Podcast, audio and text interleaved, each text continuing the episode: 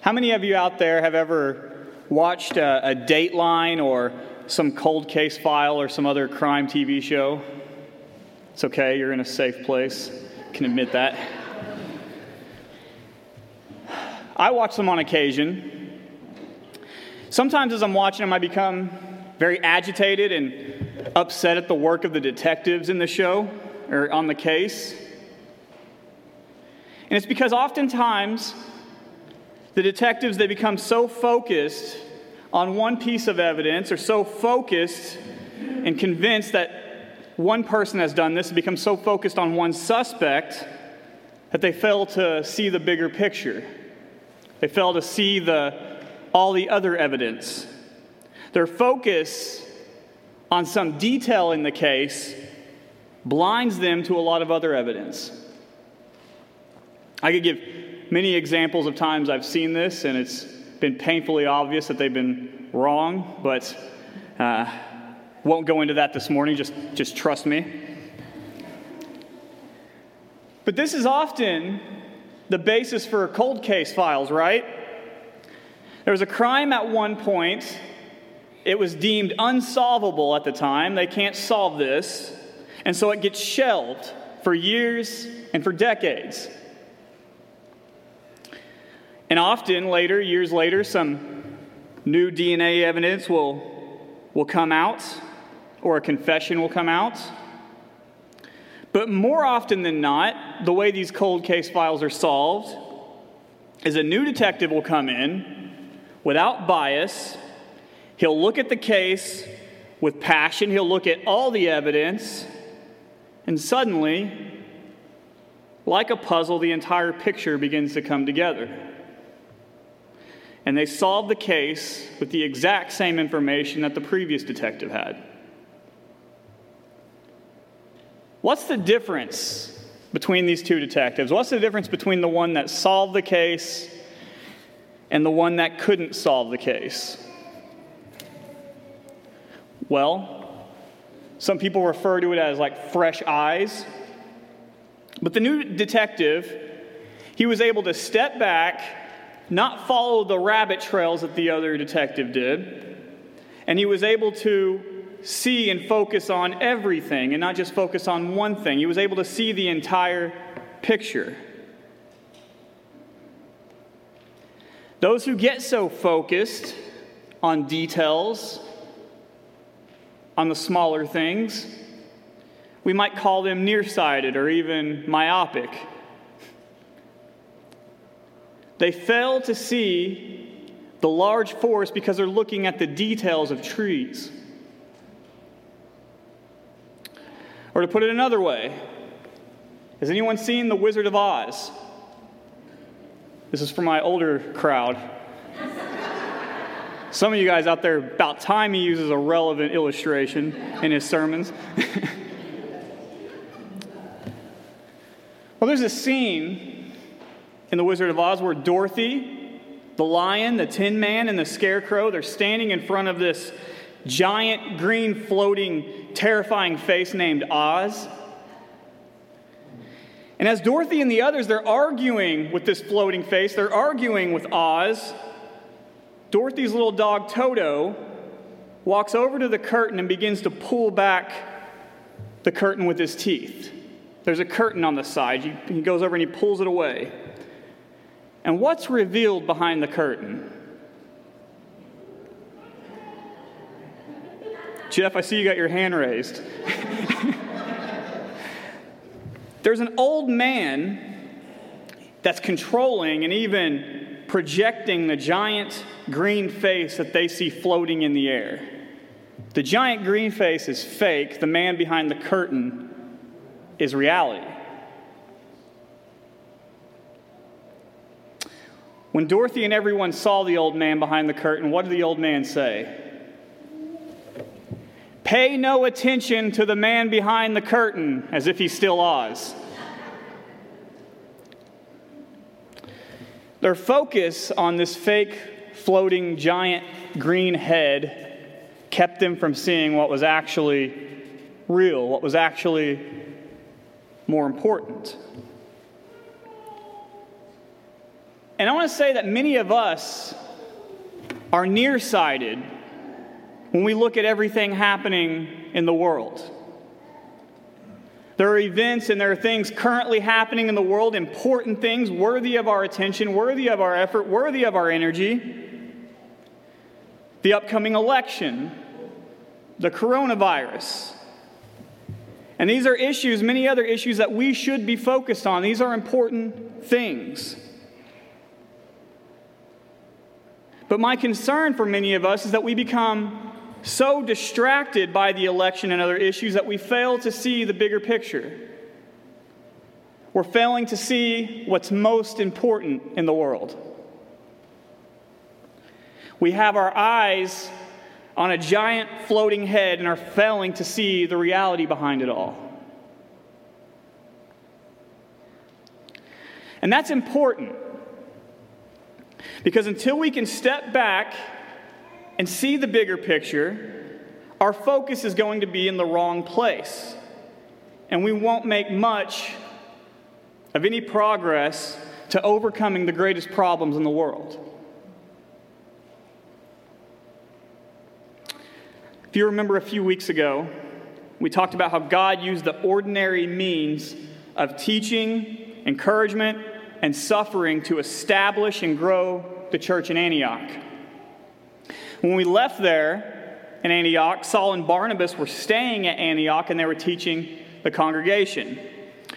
Luke took a, a, a short section to focus on Peter again and, and his escape from Jerusalem. But now he's back in Antioch. Luke comes back to Antioch in chapter 13. And in verse 1 of our text, he mentions that some of the leaders and teachers at the church in Antioch, he mentions them. Notice what they're doing in verse 2. It says they're worshiping the Lord and they're fasting. Worshiping and fasting. And I think the idea here, what we see so far in verses 1 to 2, is that they have established the church in Antioch. The church has grown, and now they're committing themselves to the Lord to uncover what they should do next. So that's what the worshiping, the praying, and the fasting's for. And in verse 2, the Holy Spirit gives them an answer. He says, Set apart for me Barnabas and Saul for the work to which I have called them. And we see from the context that, that the work of the Holy Spirit is what? It's, it's for Saul and Barnabas to go out to the world, to share the gospel, and to create new churches. God has a mission, and out of all of the leaders, out of all the people at Antioch, God wanted to take two men, Saul and Barnabas, and have them go build new churches through sharing the gospel. He had other men in mind to stay at Antioch and continue to build the church and grow the church. But he wants to take Saul and Barnabas to move beyond. And so, what does the church do to Saul and Barnabas before they send them off? Verse 3 says they laid their hands on them. This is just a, a visible demonstration to the congregation that they are set apart for God's new work. What is the point of verses 1 to 3? I think one of the, the point we can take away is that God has specific people in mind to carry out his work and mission in the world. God has specific and certain people in mind to carry out his mission in the world.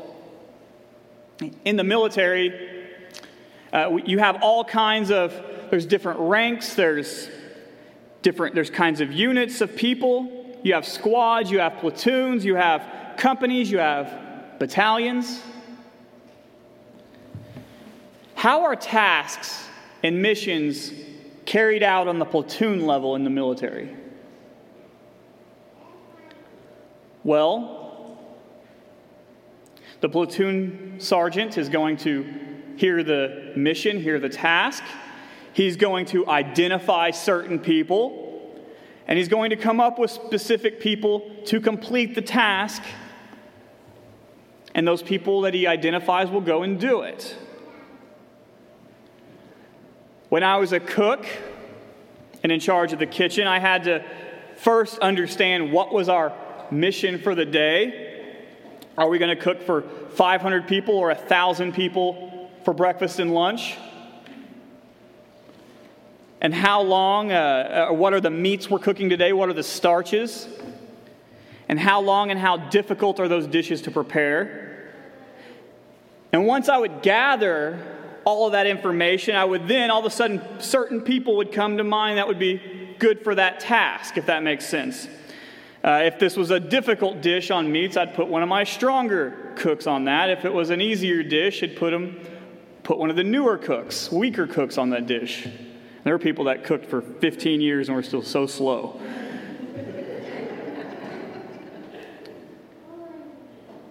and the point is, I had certain people in mind to carry out certain tasks. God has certain people in mind to carry out, men and women, to carry out different tasks and missions in the world. He had Abraham in mind to start a nation. He set aside Moses to free his people. He called David to be his king.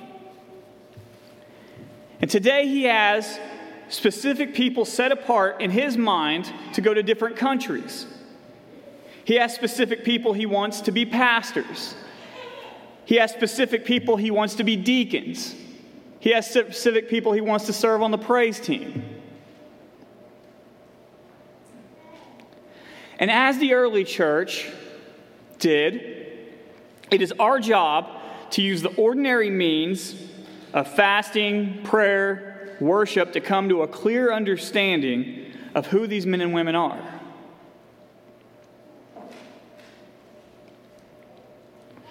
So we've seen so far that God has called Saul and Barnabas to carry out a purpose, to carry out a mission.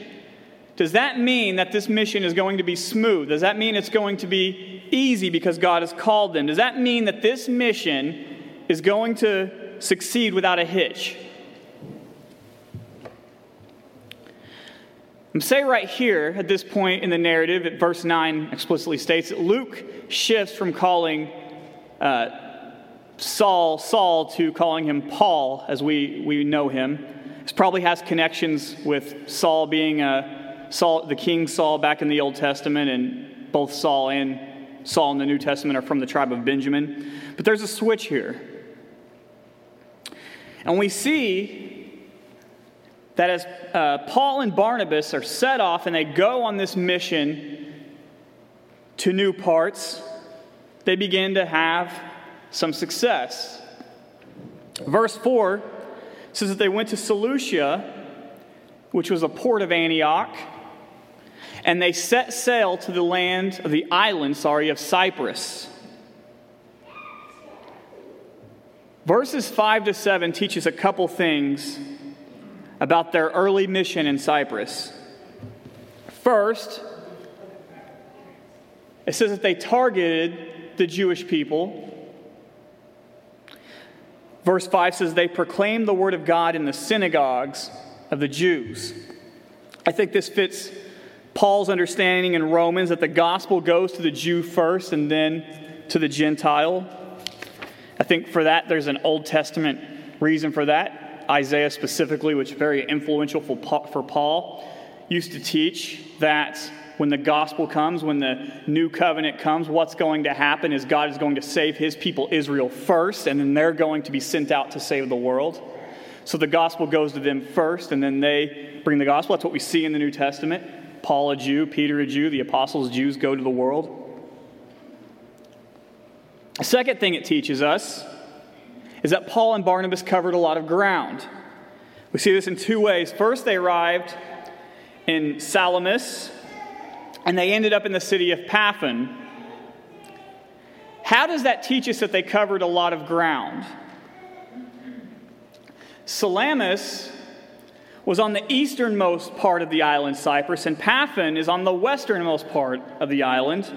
So, going from east and west, they went across the entire island. And, and if that's not clear enough, you can go to verse 6. It said they had gone through the entire island. So, simply going off what Luke has recorded so far, Paul and Barnabas have been faithfully and at least not recorded, with little backlash, have been evangelizing a good, a good part of the island. I notice in my own life, and when I read uh, Christian biographies, I often see God gives people great success, great joy, even like when they first come to faith, and great success early on in a new ministry. But then he begins to try them and test them. And I think that perhaps he's given Barnabas and Paul some success as they embark on this new mission. But as we are about to see, they're about to come across some difficulty. Paul and Barnabas make it to the other side of the island. They make it to the city named Paphos. And we find out from verse 7 that a proconsul named Sergius Paulus summoned them, that is Barnabas and Saul, to appear before him. So a Roman proconsul was somebody who acted on behalf of a government official. The proconsul represented and stood in for the consul. And the proconsul was often a former consul himself. And as mentioned, the proconsul in our text is a man named Sergius. And verse 7 says that he was a man of intelligence, and it also tells us why he summoned them in the first place. Look at this in the end of verse 7. It's amazing. He sought to hear the word of God. That's great news, right? An influential official wants to hear the Word of God. He had an open mind and open heart, and he was eager and ready to listen. But things aren't always so easy. The text tells us that there was a man, a part of Sergius's entourage, who had been listening to Barnabas and Saul, and he wasn't happy about the things he was hearing. He's called uh, a couple things in the text, but I'm going to refer to him as Elymas. It says Elymas opposed Barnabas and Paul, verse 8. He opposed them. Verse 8 says he wanted to turn the proconsul away from the faith. Who was this man? Who was Elymas? Elymas, however you want to say it. Luke describes him in a few different ways. Along with belonging to Sergius' group, he was a false prophet, he was a magician. What's a false prophet? Well, he's a false prophet in the sense that he claimed to be a medium of divine revelation when he wasn't. He's also in our text called a magician or sorcerer. Does anybody remember about five chapters back with Simon the magician? Not one. Uh, yes, there was a, if you guys remember about five chapters back, there's a, there was a text with Simon the magician. And if you remember Simon, we talked about he was steeped in the occult. And magicians and sorcerers in general, like Simon and the one in our text, they would use demonic power to perform tricks and to perform magic. And that's what Elymas did. But underneath all of that, more important than all of this, if we get to the very bottom of who Elymas represents, if we pull back the curtain Paul gives us the most telling description of Elymas the magician in verse 10. He calls him a son of the devil. Son of the devil. And that's telling because we see opposition in a man, but what's being told is that behind the opposition to the sharing of the gospel is actually Satan. The story in the book of Acts and the entire Bible, for that matter, is the story of two kingdoms clashing. It's a story of two kingdoms clashing. There are so many layers in Scripture, and often the most foundational layer, one of the most foundational layers being the kingdom, it often never gets seen or hardly ever comes to the surface, but it's always there, lurking in the background. It's often often assumed the story of the kingdom of God versus the kingdom of Satan it's often assumed in the narratives, but it is always there. But sometimes as it does in our text, the story of these two kingdoms clashing, it comes to the forefront and reminds us of what's behind all of the reality that we see going on. Just as God was using Paul and Barnabas to spread the gospel and so spread the kingdom of God on the earth, Paul and Barnabas knew that Elymas, who was opposing the kingdom of God, was ultimately a pawn on Satan's chessboard. Here's the point I want us to see and remember. Behind all of the opposition against us and against our efforts to love and spread the gospel is Satan and demonic forces. We talked about chess uh, just a couple seconds ago.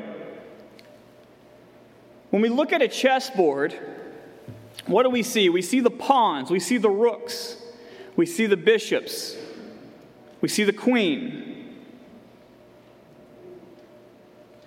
And we become distracted on these pieces because they are the ones we see doing all of the action on the board. They're the ones moving around. But who's the actual mastermind behind all the pieces? It's the one that's moving the pieces around, right? And it's the same with our opponents in the world. Scripture says that we don't battle against flesh and blood, but against what? Against principalities and rulers of the unseen world. And so the real problem that Christians face in the world isn't ultimately other people.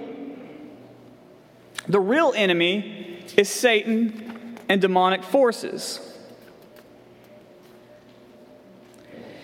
Behind the secular push to make Christianity be, to be considered an emotional crutch and intellectually incoherent, behind the recent push to lower the age of sexual consent and to normalize pedophilia, behind the global sex trafficking, behind any and every opposition to bringing the gospel to the nations is Satan. Why do many of us in America have a problem with this? Why do we have a problem attributing to Satan, not so much in a sermon, we can hear it in a sermon, but in our everyday conversation, talk about how Satan or demons are behind something? Why do we have such a weird time with that? I guess for a couple of reasons. One is because living in America, we have become so conditioned to the presupposition, uh, presupposition of naturalism, meaning that all that the physical world is all that exists, and that has created within the American Christian church a syncretic worldview of Christianity and naturalism, which is implicitly ashamed of speaking about non material realities like the spirit world. In other words, we have been influenced by all we by the all we see is all that exists culture so much that we feel embarrassed in our conversation to talk about the reality of Satan and demons in the world. Satan wants us to focus on everything else happening in the world so we won't be focused on the bigger picture and the bigger problems in the world. He's like the old man in The Wizard of Oz saying, Pay no attention to the man behind the curtain. And I say this because some of us have become so focused on important current events and issues that we allow them to create division and separation to the extent that some of us don't want to fellowship with one another, don't want to talk to one another, we avoid each other. And we, are, we forget that we are called for an even greater purpose than the American election. Yes, the election, the coronavirus, and many other issues are important. They de- deserve our attention. But they aren't near as important as overcoming the kingdom of darkness by being a Christian witness to the world. Some of us are ready to break fellowship with another believer because of our views about a mask. And this is while Satan and demonic influence are spreading throughout the globe. We should be united to put an end to that. If we allow these current issues to divide us, we are failing to see the forest for the trees. Because we are focused on what is secondary. We're focused on what is secondary or even tertiary of importance. If we are ready to break fellowship with another Christian or fight and be divided with another Christian because of their political or pandemic views. We are more focused on the temporary and earthly kingdoms than we are on the kingdom of God.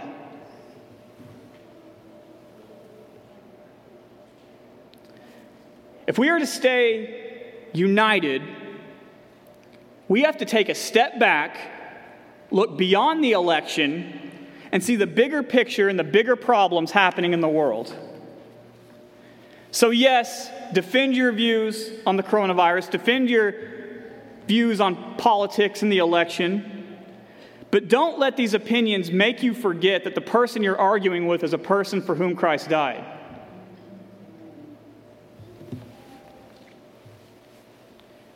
And don't forget that another Christian that you disagree with, that you have an even greater bond with them than being an American. And you both have a mission in our neighborhoods, in the country, and in the world.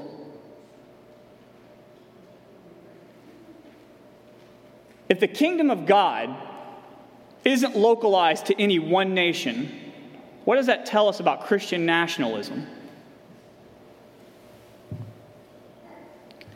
You want to have pride in a nation? Fine, that's fine. But let's not forget that nations come and go and the kingdom of God goes beyond any, goes beyond any and all nations.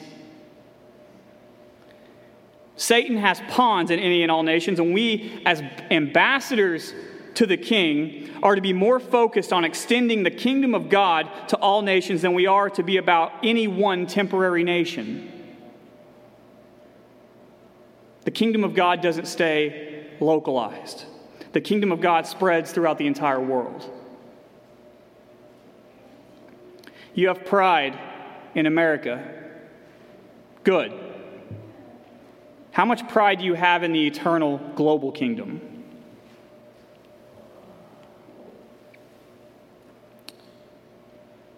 We should be a people that have way more pride and are way more committed to the kingdom of God than we are to a nation.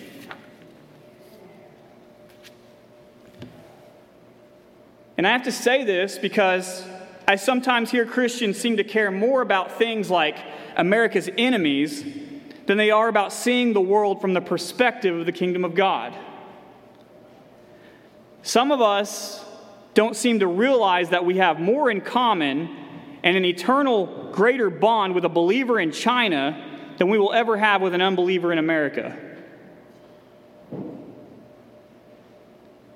And no matter what happens on November 3rd, November 4th, we will still be Christians. Satan will still be our enemy. The world will still be dying. Jesus will still be king.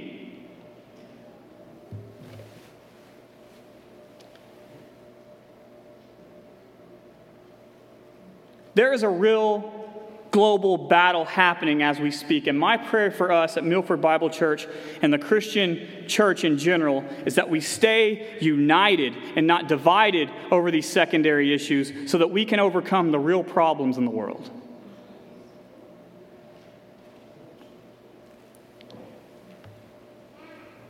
And so, what, realistically, should our hope of overcoming satanic influence and possession of, and of overcoming the, the satanic kingdom, what should our hopes of that be?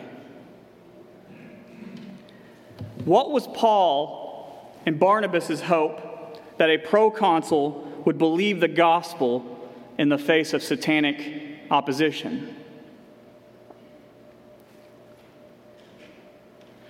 After Elymas tries to lead the proconsul away from the truth of the gospel, listen to Paul's rebuke in verse 10. He says, You son of the devil, you enemy of all righteousness, full of all deceit and villainy, you will not stop making crooked the straight paths of the Lord. In other words, God has a straight, easy path for the proconsul to be saved, and you, Elymas, are bending it all out of shape. This is the work of Satan, opposing goodness, opposing righteousness, and coming into the world. This is the work of the kingdom of darkness, opposing the kingdom of God that is breaking into the world.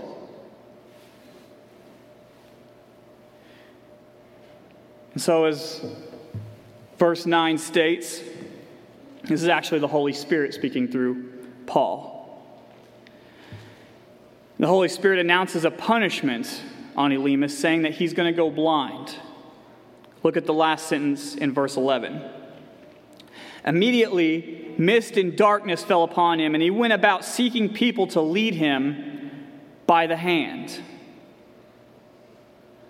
So the Holy Spirit makes him blind. What does that teach us? What does it teach us that we see somebody from the kingdom of darkness, working in the kingdom of darkness against the kingdom of God, that he goes blind. The one in the kingdom of darkness goes blind when he opposes the kingdom of God. What does that teach us?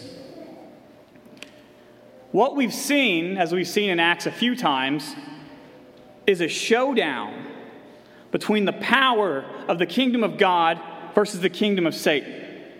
What we are seeing is kingdoms clashing. The Holy Spirit in Paul easily overcame the demonic power of Elymas the sorcerer. And that shows us that there is greater power in the kingdom of God than there is in the kingdom of darkness, even though it often looks like the kingdom of darkness is winning.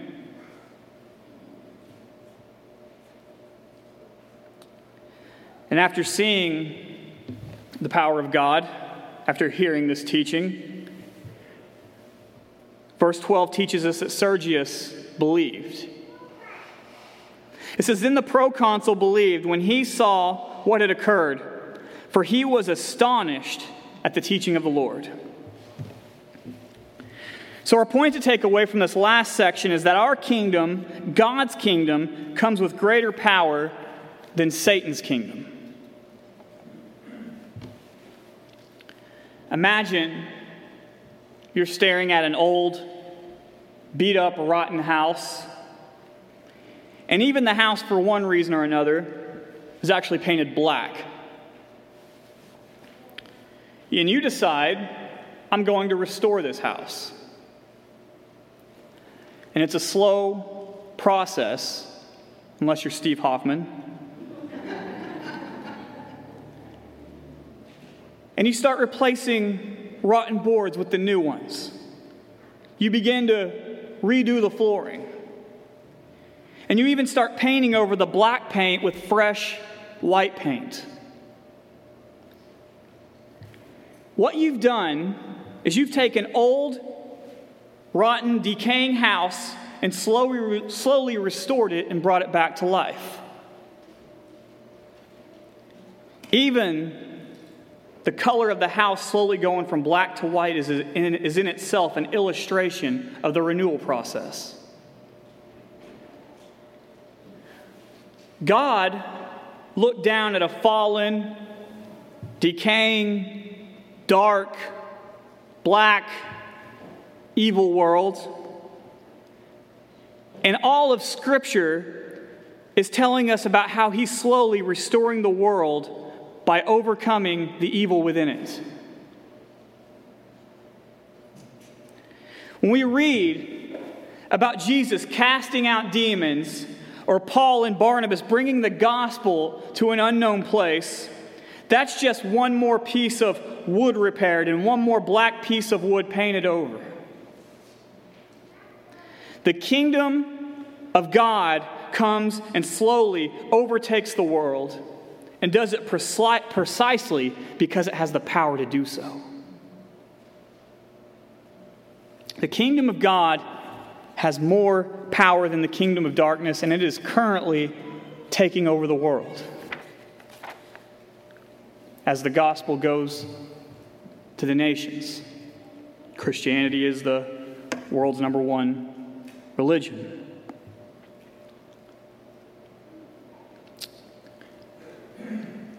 There's a story in the Gospels when Jesus he casts out a demon. And when he does it, there are those around him that see him cast out this demon, and they claim that he did it by the power of Satan. How did Jesus respond? He said, A kingdom divided against itself cannot stand.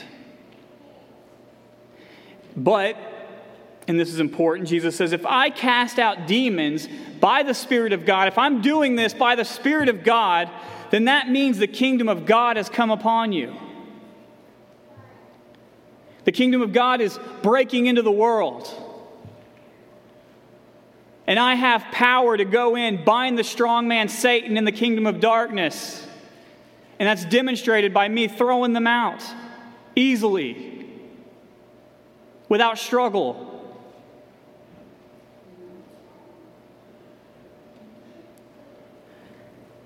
So we see two things here. When we see Jesus or the apostles or Paul and Barnabas in our text overcoming opposition to the gospel in Scripture, what we're seeing is the long awaited kingdom of God breaking into the world and overcoming the kingdom of darkness.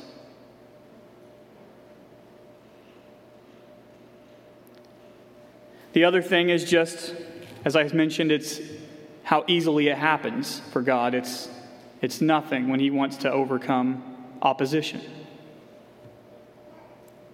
The kingdom of God is much greater and more powerful than the kingdom of darkness. If you're here today and you're not sure whether or not you should come to Jesus, I plead with you to do so today.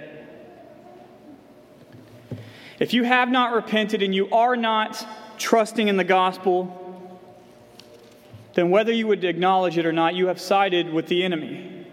You are denying God by your works, you're opposing Him by your works.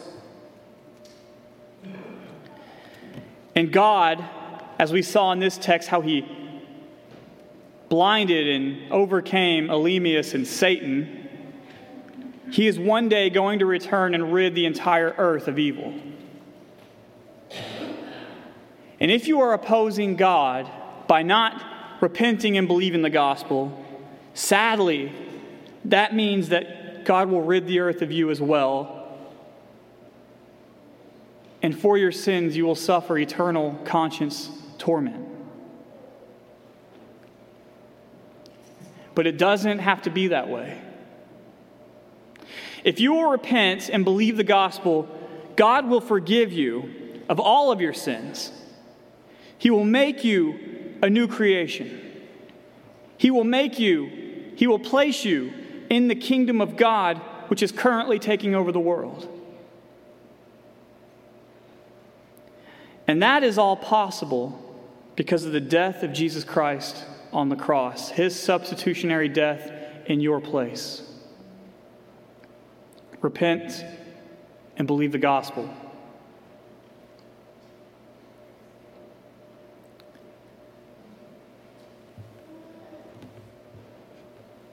No matter what happens in the next few weeks, the next couple weeks, no matter what happens in the election, take heart knowing that God's kingdom will never fail. And on November 4th, regardless of the results, we as Christians still have work to do in the world. Let's pray.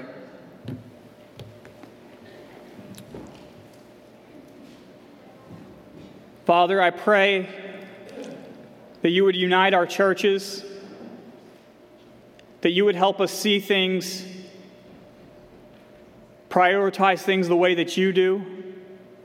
Yes, Father, you care about the election. Yes, Father, you care about the pandemic. Yes, Father, you care about all these things, but you don't care about them near as much as you do about seeing your kingdom expand, about seeing people come into your kingdom. And so we pray. We pray to you, Father, to unite us for that greater cause. Help us see that these things ultimately are not near as important as, as your kingdom work. And we pray this and we ask this in Jesus' name. Amen.